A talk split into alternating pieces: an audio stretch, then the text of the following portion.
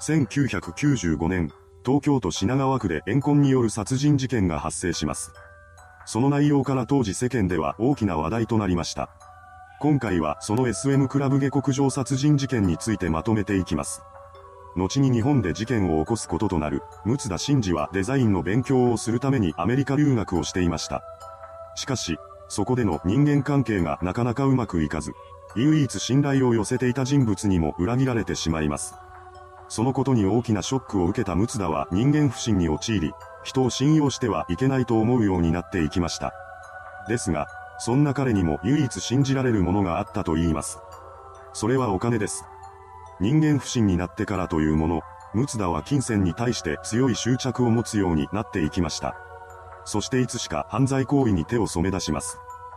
最初は暴行事件だったのですが、徐々にその内容はエスカレートしていき、計画性のない路上での強盗やつつもたせなどを繰り返しました。そのようにして犯罪を犯しながらも金を手にしていったムツダでしたが、そんな外国人を現地の警察が放置しておくはずもなく、間もなくして彼は逮捕され、アメリカでの服役生活が始まります。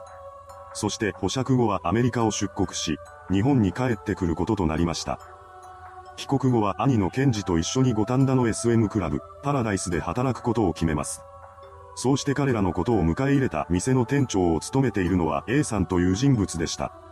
A さんは慶応義塾大学を卒業後、大手の不動産企業に就職したようですが、わずか1年ほどでその会社を辞めており、その後は自身で不動産事業を立ち上げたようです。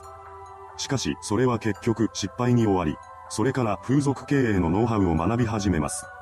そして事件が起こる2年前の1993年頃に自らの店舗を構え、六田兄弟が働くことになった頃には SM クラブ、パラダイスを含めると6店舗もの店を持つまでになっていました。しかし、パラダイスの売り上げは伸び悩んでおり、これを何とかしようとした A さんは六田たち従業員に対してある約束をします。それは、クラブの売り上げを伸ばせばそのうちの5%をボーナスとして給料に上乗せするというものでした。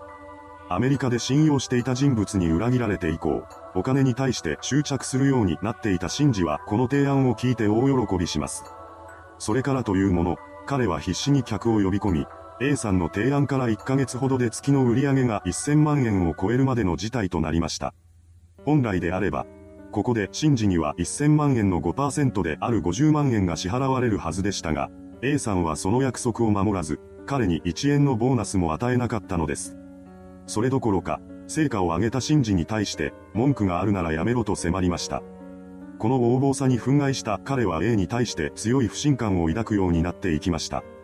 結局のところ、A さんは神事を利用する気しかなく、彼の経営能力を使って自分が稼げればいいとしか考えていなかったようです。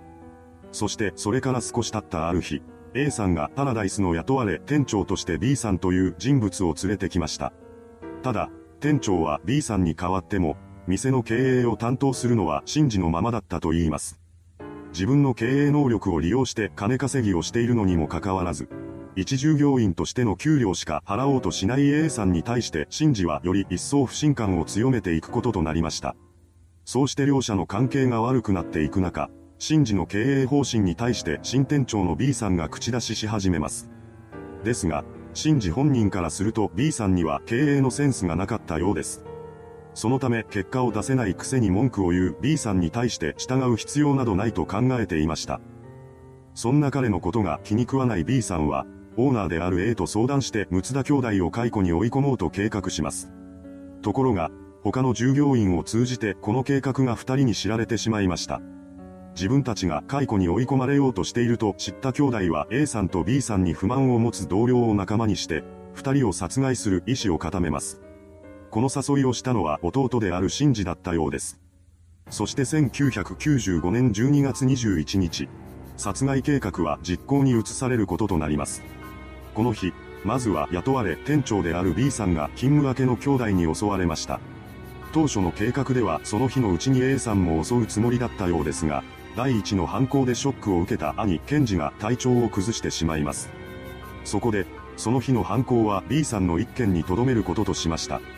しかし、翌日の12月22日になっても体調は回復しなかったため、弟のシンジは他の同僚と一緒に第二の犯行に及ぶことを決めます。そしてその日、新しい従業員の面接があると言って A さんを呼び出し、その場で計画は実行に移されました。その後、二人の遺体はコンクリート詰めにした上で木箱に入れ、茨城県南部にある鹿島港に遺棄しています。その後、シンジは A さんのキャッシュカードを使って預金口座から約4000万円を引き下ろしました。そんな中、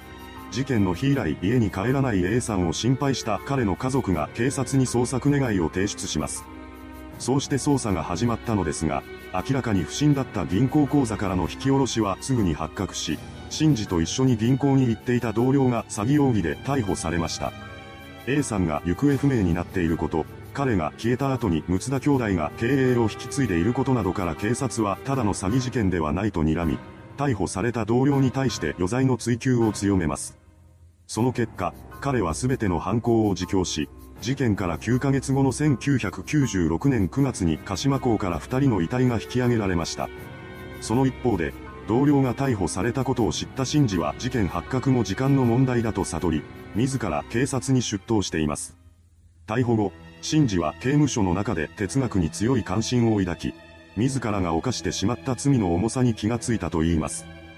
その後行われた裁判でも被害者両名の遺族に対して反省の弁を述べましたが、事件の主犯格であった真治の罪は重いとされ、1998年6月5日、東京地裁は弟真治に死刑、兄賢治に無期懲役、共犯の同僚に懲役15年を言い渡しました。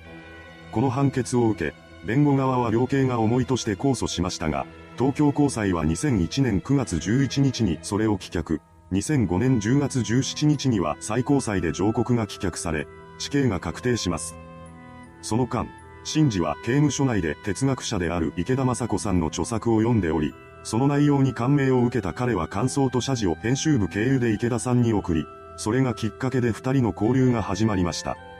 しかし、池田さんは真治の死刑が執行される前年の2007年に腎臓癌で亡くなってしまいます。そして事件発生から実に12年半後の2008年6月17日、東京拘置所で六田真治の死刑が執行されました。なお、彼が死刑執行前に言った最後の言葉は、池田雅子さんのところに行けるのはこの上もない幸せですというものだったそうです。いかがでしたでしょうか？自分への扱いに耐えられず、犯行に及んでしまった兄弟。彼をそこまで凶暴にしてしまった原因として、たびたびアメリカでの出来事が挙げられましたが、その詳細は語られていません。一体彼の身に何があったのでしょうか？それではご視聴ありがとうございました。